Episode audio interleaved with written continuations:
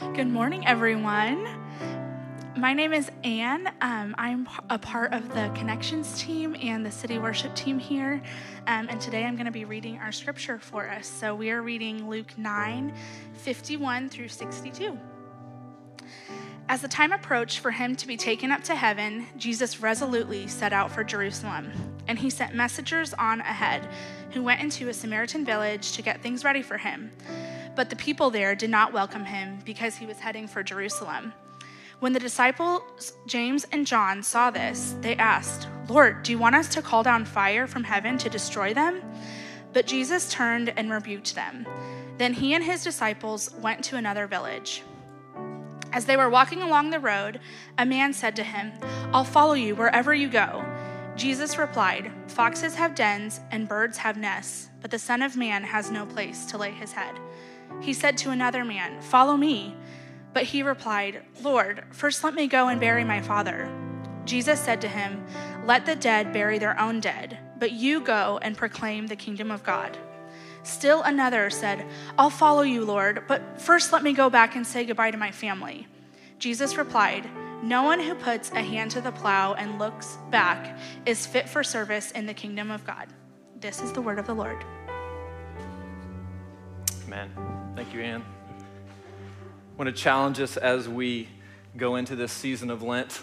Uh, Lent is a time uh, where we challenge ourselves, where we walk with Jesus into the wilderness and to the cross.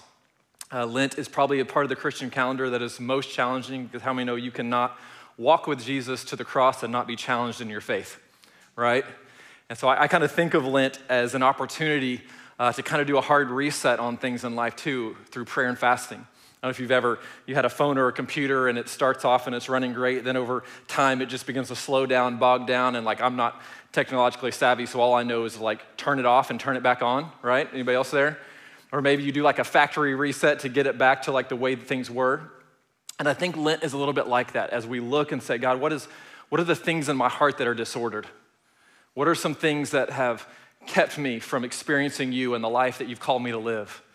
And when we fast and pray, this is not giving up something in order to earn God's favor or love. This is saying that we, we will walk into discomfort, like this is what we're doing, because we want more of you than we want of anything else. And so we're willing to sacrifice and give something up. And people always say, What, what should I fast? I have no idea. You know, what do you feel like is disordered? What do you feel like is something God's calling you to? Is it some sort of food fast? Is it uh, this year for me? I'm doing uh, more of a digital fast than I've ever done. I've literally dumbed down my phone to where most of my apps are gone and no social media apps, no news apps. And let me tell you, social media, I don't mind living without. I don't like living without my news, right? I, I like consume news. And so those are gone, no, games are gone. And since Wednesday, I can't tell you how many times that I'll just go pick up my phone out of habit and then be like, oh no, you know? And so it's disordered. And I'm rewiring things. And, and not just what am I giving up, but how am I replacing that with more emphasis on, on what God wants to do. And Lent is a beautiful struggle. Amen? It's beautiful because of what God does in and through us through these 40 days, but it is a struggle. And you're inviting the struggle. You're inviting a level of discomfort into your life during Lent, which is bizarre, isn't it? Because everybody does the opposite. Everybody just wants comfort, but you're inviting the struggle because we're saying, God, we want more of you than anything else. We'll journey with you to the cross. In this Lent series, uh, we're going into a series called The Crowds. The Crowds. And in Luke 9 51, Anne just read this, it says, Jesus resolutely sets his face towards Jerusalem. So you can almost imagine a point in the life and ministry of Jesus where Jesus turns, he looks to Jerusalem, which Jerusalem meant the cross, and he says, That's where I'm going. And then Jesus has all these interactions with the crowds along the way. They're following him. They want to see the miracles. And the, the crowds are, are, are, peasants and farmers and fishermen and prostitutes and tax collectors and outsiders. And it's more the middle and low class that are just following Jesus from place to place. And they're Israelites and Galileans and Judeans and Gentiles all mixed together. But there's one question. Ultimately, the crowd is going to have to answer, and it just happens to be the, the same question that you and I have to answer uh, as we follow Jesus. Will they stay with Jesus and become his disciples? Will they turn away and desert him? And there's not really any kind of middle ground to this. There's no like half hearted discipleship to Jesus. Will they follow him to the cross, or will they turn away? And how many know the crowds, as Jesus gets closer to the cross, get smaller and smaller, don't they? Because the calling becomes greater and greater.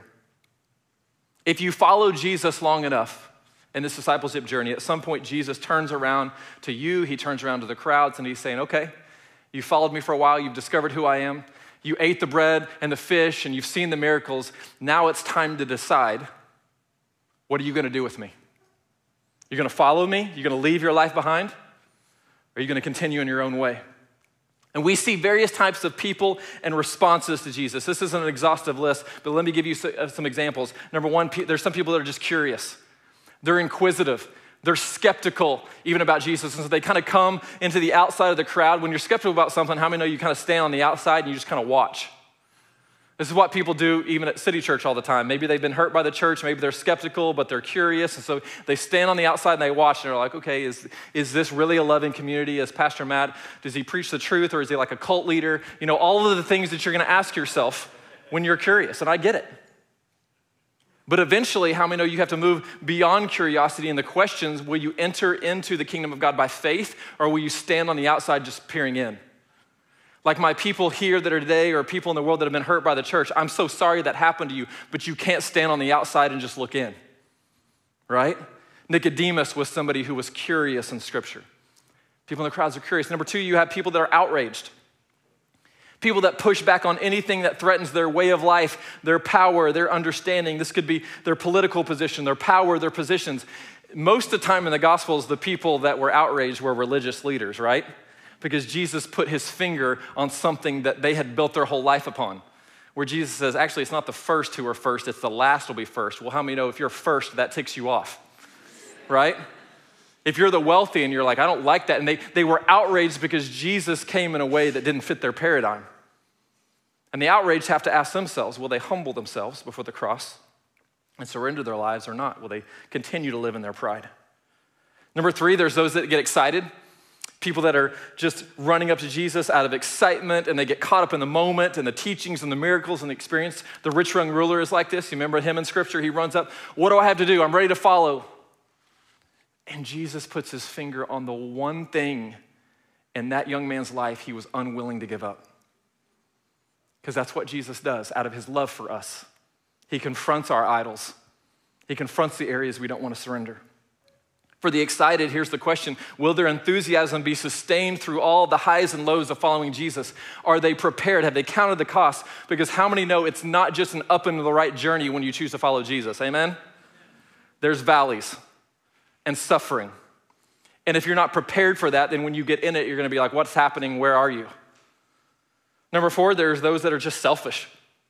People in the crowds that are just selfish. They have their own agenda the gospel is secondary to their own dreams and hopes and aspirations, or they may have a, a thing that they love to promote and that they're passionate about, and they put that above all other things. And Jesus confronts that.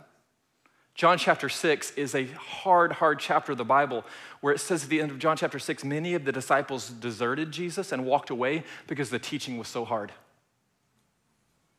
You know what Jesus does not do? He doesn't take the standard of discipleship and say, Here, let me lower it to the point where everybody can just step over. He elevates it to the place where it becomes difficult. Jesus was the worst megachurch pastor in human history. he really was. He would bring them to a place and say, You have to choose. You have to choose. Here's the thing about the crowds the crowds rarely get it right. The crowd rarely leads us to the heart of Jesus.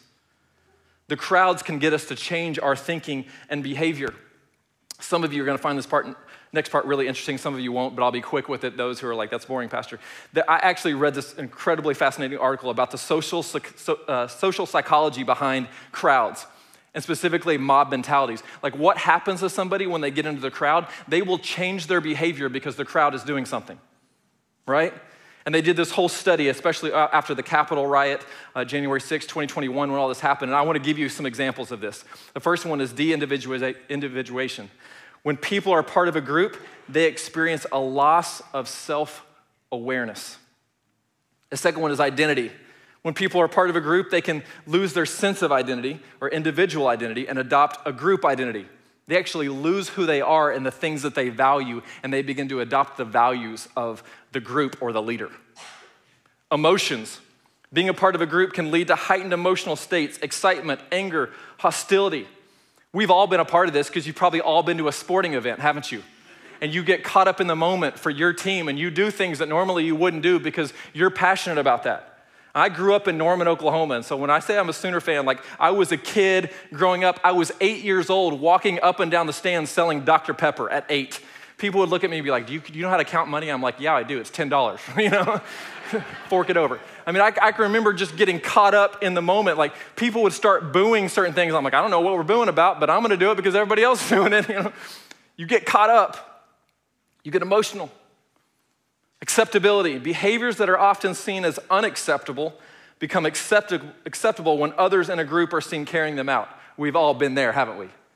Like, does this describe anybody else's middle school, junior high, high school, college life? It's like I wouldn't normally do this, but I did this because someone else was doing this. As you can probably guess, I was a rule follower growing up. I was kind of by the book, a really good kid. Uh, I wanted everybody to like me. And so I remember my junior, I was a junior in high school. Uh, I'm in Miss Rogers' Spanish class. Miss, Mrs. Rogers didn't show up that day. But you don't go and tell somebody that your teacher's not there because then you'll have to do work. You just sit there and nobody knows. And so we're all sitting there, and I had practice that afternoon. I had things all night, so I'm like, I'm gonna knock my homework out now so I can do it later because that's how I rolled back in the day. Very responsible. And all my buddies, and a lot of my buddies on the football team were in that class, and I remember they moved all of the desks out of the way so they could have a football game in the middle of the, uh, of the room. And they're like, you know, they were like, Matt, join in. I'm like, no, I got to finish my homework. I got practice tonight, all these kind of things. I'm like, so I just like didn't even mess with them, and they're being idiots like you expect, and all these kind of things. Then the very end of the class, they were like, no, you've got to play. Jump in with us. Jump in with us. I'm like, fine. I stand up. There's like five minutes left in this class. I stand up. I'm quarterback. I throw the football in the classroom to my friend Ryan. Ryan was the starting wide receiver on the Moore High School football team. He went in to start at a Division II college as a wide receiver. The ball goes right through his hands, like he'd never caught a ball in his life. It hits this plate on the wall Miss Rogers had got on some kind of adventure she went to in Europe, and the plate falls on the ground, shatters into a thousand pieces. Right? The door opens, the principal walks in. Who just did that to that plate? And everybody's like, that guy. that guy. One of my kids came home the other day and they're like, I got in trouble and I didn't even do anything. I was just with all these other people who were being idiots. And I'm like, let me tell you a story about dad. I got detention for a week for that. And I played one play, right? But how many know you'll do things when other idiots are doing things? Because you get caught up in it. How about anonymity? People feel anonymous within a larger group, which reduces their sense of responsibility and accountability. Like, Pastor, why are you telling us this? Because this is the effect of the crowds. And this is the same mob mentality that put Jesus on the cross and we don't think about the crowds following him were the same crowds uh, when, when it came to Palm Sunday who were waving branches and singing Hosanna, but then they were disappointed because Jesus didn't show up like they wanted to, and he didn't lead a revolution, and he didn't overcome the Roman army. And so maybe it was probably the same people that said, Crucify him, crucify him. That's not what we wanted. The kingdom he's bringing is not the kingdom that we had in mind. How many know there's a fine line sometimes between the two? Greg Morse says this crowds have the power to make the timid brave, the good better, or the bad devastating. Crowds have the power of good, but often they make the bad devastating. I've always been, I love history. I love World War II history. I love even reading about how the church uh, operated in such a difficult context when the, the Nazi power and Hitler was rising up. And, you know, most of the time in our lives, we don't have to face this, this kind of understanding if I stand up, I'll lose my life. What do you do in that context? How many know that's when your faith gets real? Some of you know I love Dietrich Bonhoeffer, the pastor theologian who led the underground church in Germany, trained uh, pastors and leaders, and ultimately at 39 years old, uh, in a concentration camp, lost his life, honestly, just days before the Allied army would invade and, and release most of the prisoners. The story of Franz Jagerstatter. Anybody know Franz Jagerstatter, an Austrian farmer? Who, in the face of everybody just joining the, the Nazi party, because uh, that's what everybody in his territory did, and when you joined, you signed an oath to the Nazi party, and he said, No, I'm not going to do it. And his priest and his family and all of his friends said, You're an idiot, just sign it. It doesn't matter what you believe, just sign it, and then you can live however you want to live. And he refused. He said, I can't go against what I believe, I can't sell myself. I know if anybody's ever seen the movie on his life called A Hidden Life. Anybody ever seen A Hidden Life? One of the most amazing movies ever made. In fact, I watched it again yesterday. It's that amazing. It's three hours long, all right? So know what you're getting into. But a story of somebody you never, never knew his name. A hidden life. Someone who lived behind the scenes, a man of integrity who loved God dearly. At 36 years old, he was beheaded in a German prison camp because he wouldn't sign the oath. A man named August Landmesser Nobody knows August. He was expelled from the Nazi party because he had married a Jewish woman. And one day Hitler comes to town and is doing uh, this speech to all of these factory workers. And at the end of his speech, you, like everybody else, would hail Hitler and, and pledge your allegiance to him and everything else. Except August Landmesser that day said, I'm not going to do it. And most people never knew his story, but the picture of him actually was released later. We have a picture of it. Here he is. Doesn't seem like much in the moment. But his refusal to salute only, it only lasted a few seconds, but it gave many the power and the courage not to conform to the crowd and what everybody was doing out of fear. How many know it's easy for us just to conform to the crowd, to go along with the flow? The crowd rarely leads us to the heart of Jesus. A crowd will rarely lead us to truth. In Luke chapter 9 that we just read, we get three instances that Jesus gives us of counting the cost. Counting the cost. And remember, these are people that from the crowd had decided Jesus will follow you. We want to be disciples. Wherever you go, we'll go. And again, Jesus doesn't lower the bar of discipleship to say, okay, anybody and everybody. He raises it out of his love for us. He raises it. The first man says this Jesus, I'll follow you wherever you go. And he says, Okay, but I just want you to know the Son of Man has no place to lay his head. Like foxes have holes and birds have nests, but not the Son of Man.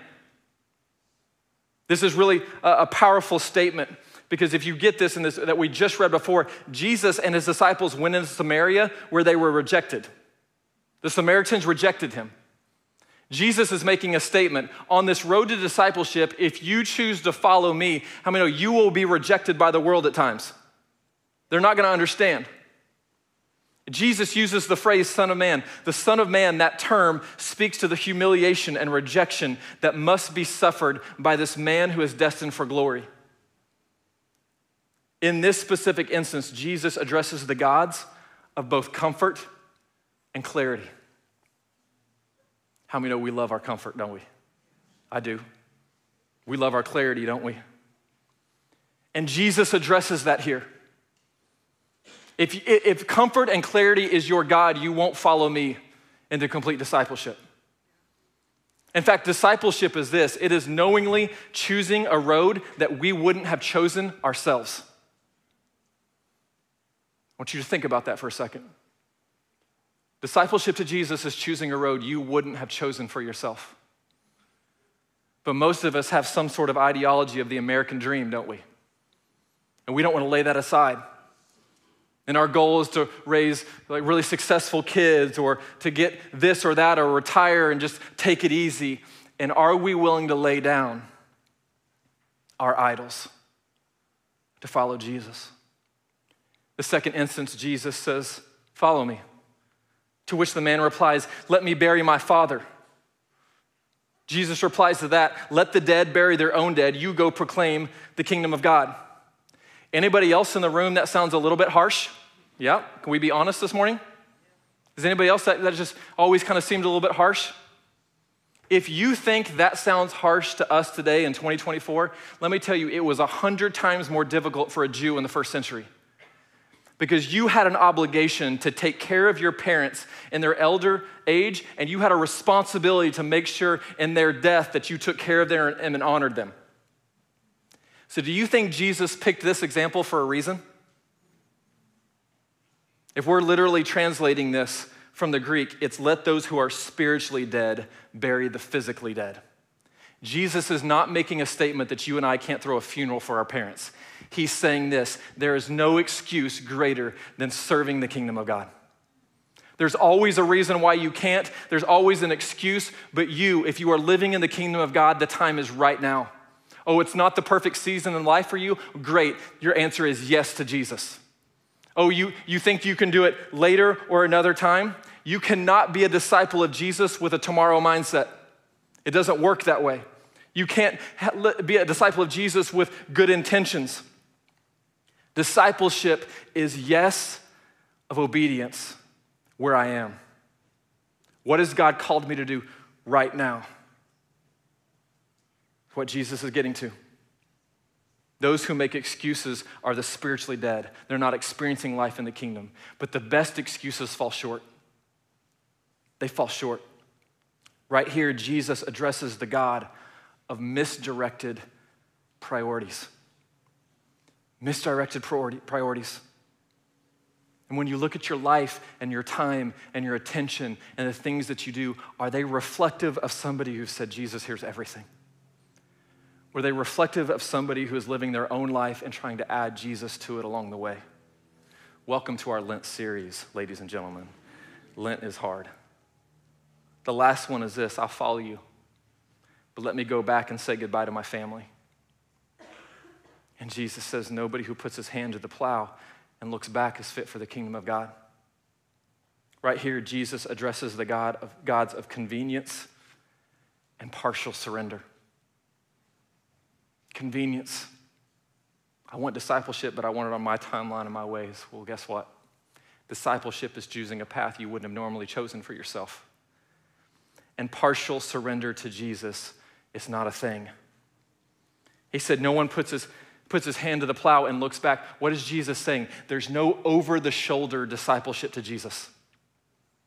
You can't be moving forward into the kingdom of God and be looking back and thinking, oh, look what I missed. Look what I'm giving up oh, the good old days when I could just live however I wanted to, or, or maybe if I say yes to Jesus, I'm gonna miss out on this or that. He said, that's not discipleship to Jesus. Why is that? You will reject the call to discipleship if you believe there is anything more valuable than Jesus and his kingdom. You will inevitably say no to the call of Christ if there's anything in your heart that you elevate above his kingdom. That's why Jesus told those two parables, if you remember, they're really short, about a treasure in a field and a pearl of great price. Anybody remember those stories? He said, What happens when you find a treasure in a field? He said, you go, you go sell everything you have to buy the field because the treasure is so great and so amazing, you will never regret selling everything to get it. And Jesus says, That's the kingdom. You don't look back over your shoulder and regret moving towards the kingdom because the kingdom is so great and so amazing and it's so exciting and full of joy. There's never a moment of regret for what's been left behind. This is what Soren Kierkegaard, the philosopher theologian, he says in the church today, we have a lot of admirers, but very few followers. He said it's full of people that admire Jesus, love his teaching, seek to implement it into certain parts of their lives, but with followers, it's complete abandonment. Years ago, I preached a message here at City Church called The Elephant in the Church. Uh, I'm sure all of you remember it because it was so powerful and amazing that you know you never forget those really. The elephant in the church today. And I said the elephant in the church today is non discipleship to Jesus. Non discipleship. That we can stay as just admirers, that we can fill our life with a few spiritual things and we can continue just to operate in a way where we give him partial surrender. But Jesus never shows us that in the Bible. Jesus never lowers the standard of discipleship.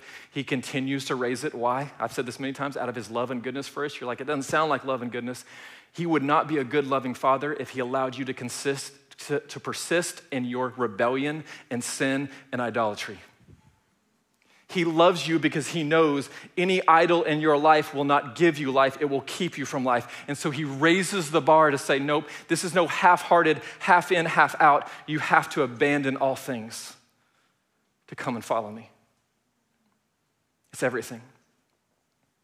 Let me give us three quick things what we must consider if we choose to take up our cross and walk the road of discipleship during this Lenten season. Number one, Jesus demands unqualified commitment. Unqualified.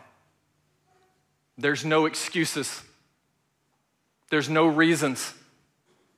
And guess what? I, am no different from you. You can say yes in one season of your life and then get to a place where you're like, I don't know if I want to say yes in this season. I just really like where I'm at unqualified commitment, a radical shift in priorities in your time and your resources. Number two, Jesus clarifies our relationship with the world. This one's hard for a lot of people because you want to be liked, you want to be popular, you want to walk in the room and you want to feel like the crowd is, is with me. Can I just tell you this? Today, as a follower of Jesus, if you walk in a room and everybody's believing exactly what you believe and you're aligned with them, something's probably wrong. Something's probably wrong. Because Jesus calls you an alien and a stranger. If you walk around in this world and you're like, this does not feel like home, guess what? You're probably in the right place. Because this is not our home. No, we're aliens and strangers. That means when we elevate the kingdom of God and King Jesus to the highest level, we submit ourselves under his rule and reign. The parts of your life that are convenient and easy to do that, and the parts you're like, I would rather do anything but that. and you're not the most popular in the room. People don't get why you value certain things, why you live that way, why you do that. The third one is this Jesus urges us to count the cost of discipleship. Jesus tells a story. He said, If you build a house, aren't you going to count the cost before you start building it to make sure you can finish it? You don't just start building and like halfway through, you're like, man, we're out of supplies, out of money. Oh well.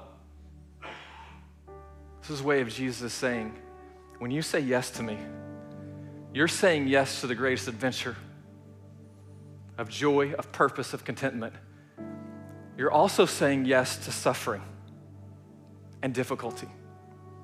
You're not saying yes to comfort.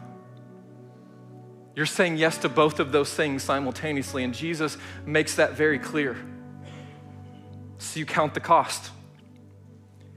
Have you counted the cost of your baptism? For you and I, who have been baptized in water, our baptism, when we go down under the water, we are literally becoming a martyr for Christ. Whatever you say, Jesus, the answer is yes. Just let me know what the question is. Sometimes we just do our baptism now like the great moment and it's fun. No, it is your death.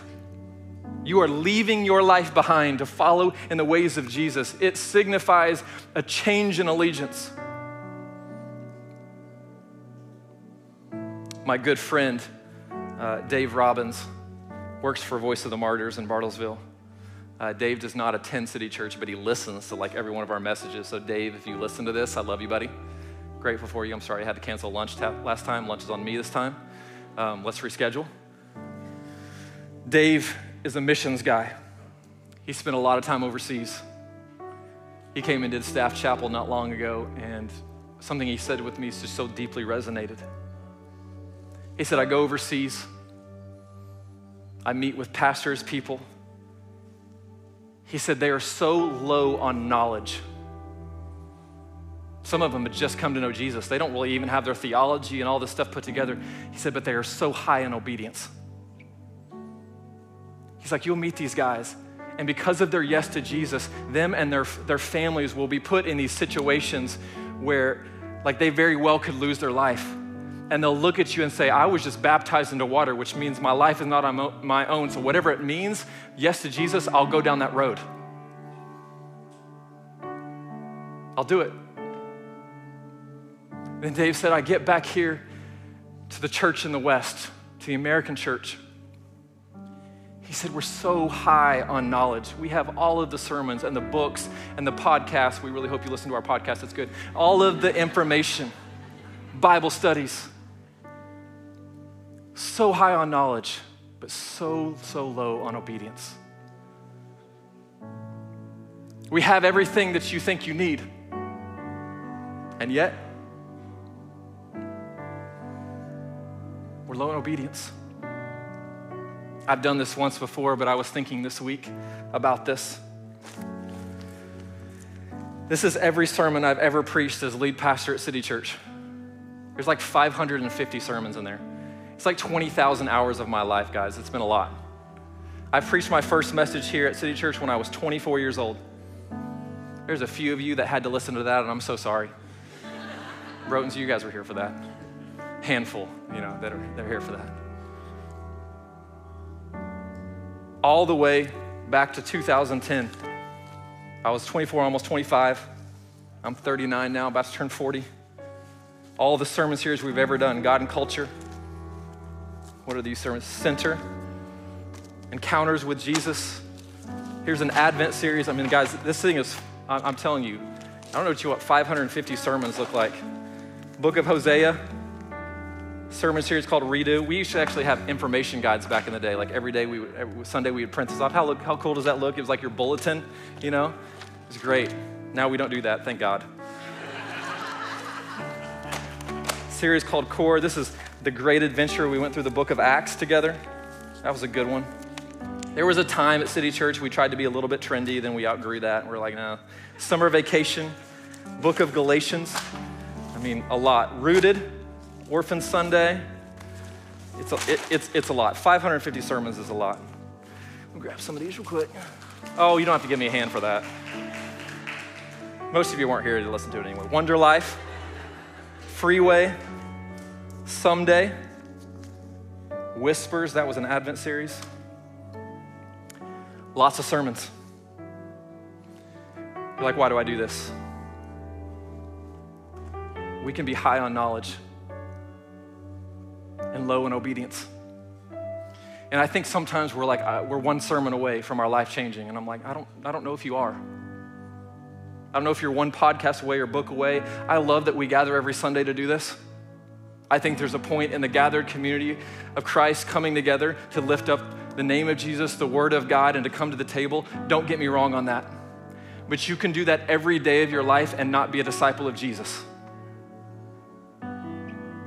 not be a disciple of Jesus.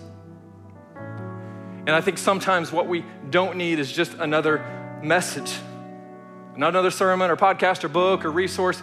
I think we have to ask ourselves the question do I believe that fellowship with Jesus and life in his kingdom is worth giving everything for?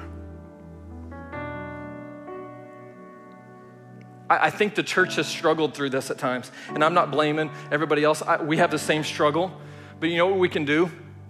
We can take that standard and bar of discipleship, and because we want to fill our rooms and our churches with as many people as possible, we lower it and we say, Here, everybody, just come step over it. And it's fine if you never say yes to Jesus, just keep coming. I don't find anywhere where Jesus did that. I want to create a place where people can come and discover Jesus. And if you're skeptical and you need to sit and you need to discover him, do that. But if you follow Jesus long enough, what does he do?